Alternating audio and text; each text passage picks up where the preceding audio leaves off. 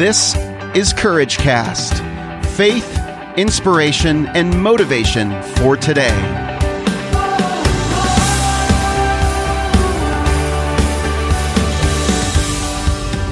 Proverbs 29 25 says, Fear of man will prove to be a snare, but whoever trusts in the Lord is kept safe. A great scripture to remember, a great proverb to remember as we go through our day. If you're an entrepreneur, if you are self employed, and you don't have that accountability, it's even more important to have that self motivation, that self accountability to remember not, it's easier said than done, right? But not to be afraid of what other people think. If you can master, I think it's a lifetime of mastery, a lifetime to get to mastery, to practice this principle. It's something I have to do every single day because I tend to be a pleaser. Are there any other pleasers in the podcast room?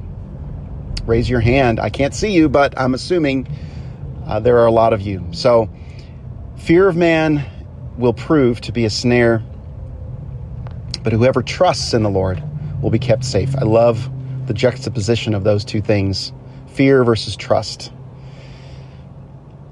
Well, it's not easy to do that, obviously, or else we would all just kind of go into autopilot and do that.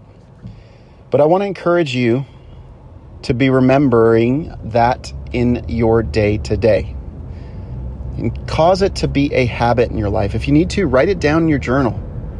The fear of man is a snare. Fear of man is a snare. Man, what can man do to you? Can't do anything to you. Live to live like that, obedient to God. Man, what a what a form of protection that is. Even though in your eyes, in your in the world's eyes, it might seem to be silly. It might seem to be um, not even wise or, or smart or practical. But this is where, I mean, the, the Bible is full of practical wisdom. And this is, in a sense, practical, but also it can be impractical, especially when we need to prove ourselves in in this world. And we we need to obey what people chain of command what they tell us to do. And and there is a certain degree of respect that has to and honor that has to be lived by. But at the end of the day if you operate and live for the pleasure of approval from man it's a fallen concept. And it's not at the end of the day kingdom wisdom. So if you can, remember today, remember every day, every moment by moment, how am I pleasing man? And where can I have a check about that? Ask God in prayer.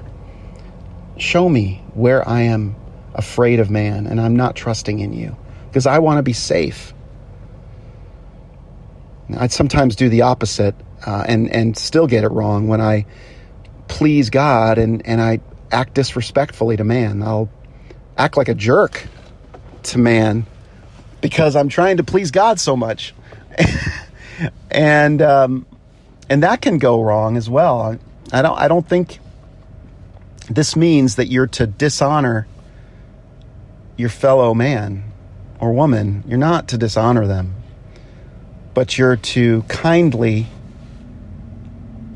say no if you feel the need to please someone, even though there's a check in your spirit that you shouldn't do it, that you're supposed to please man, that you're supposed to please God.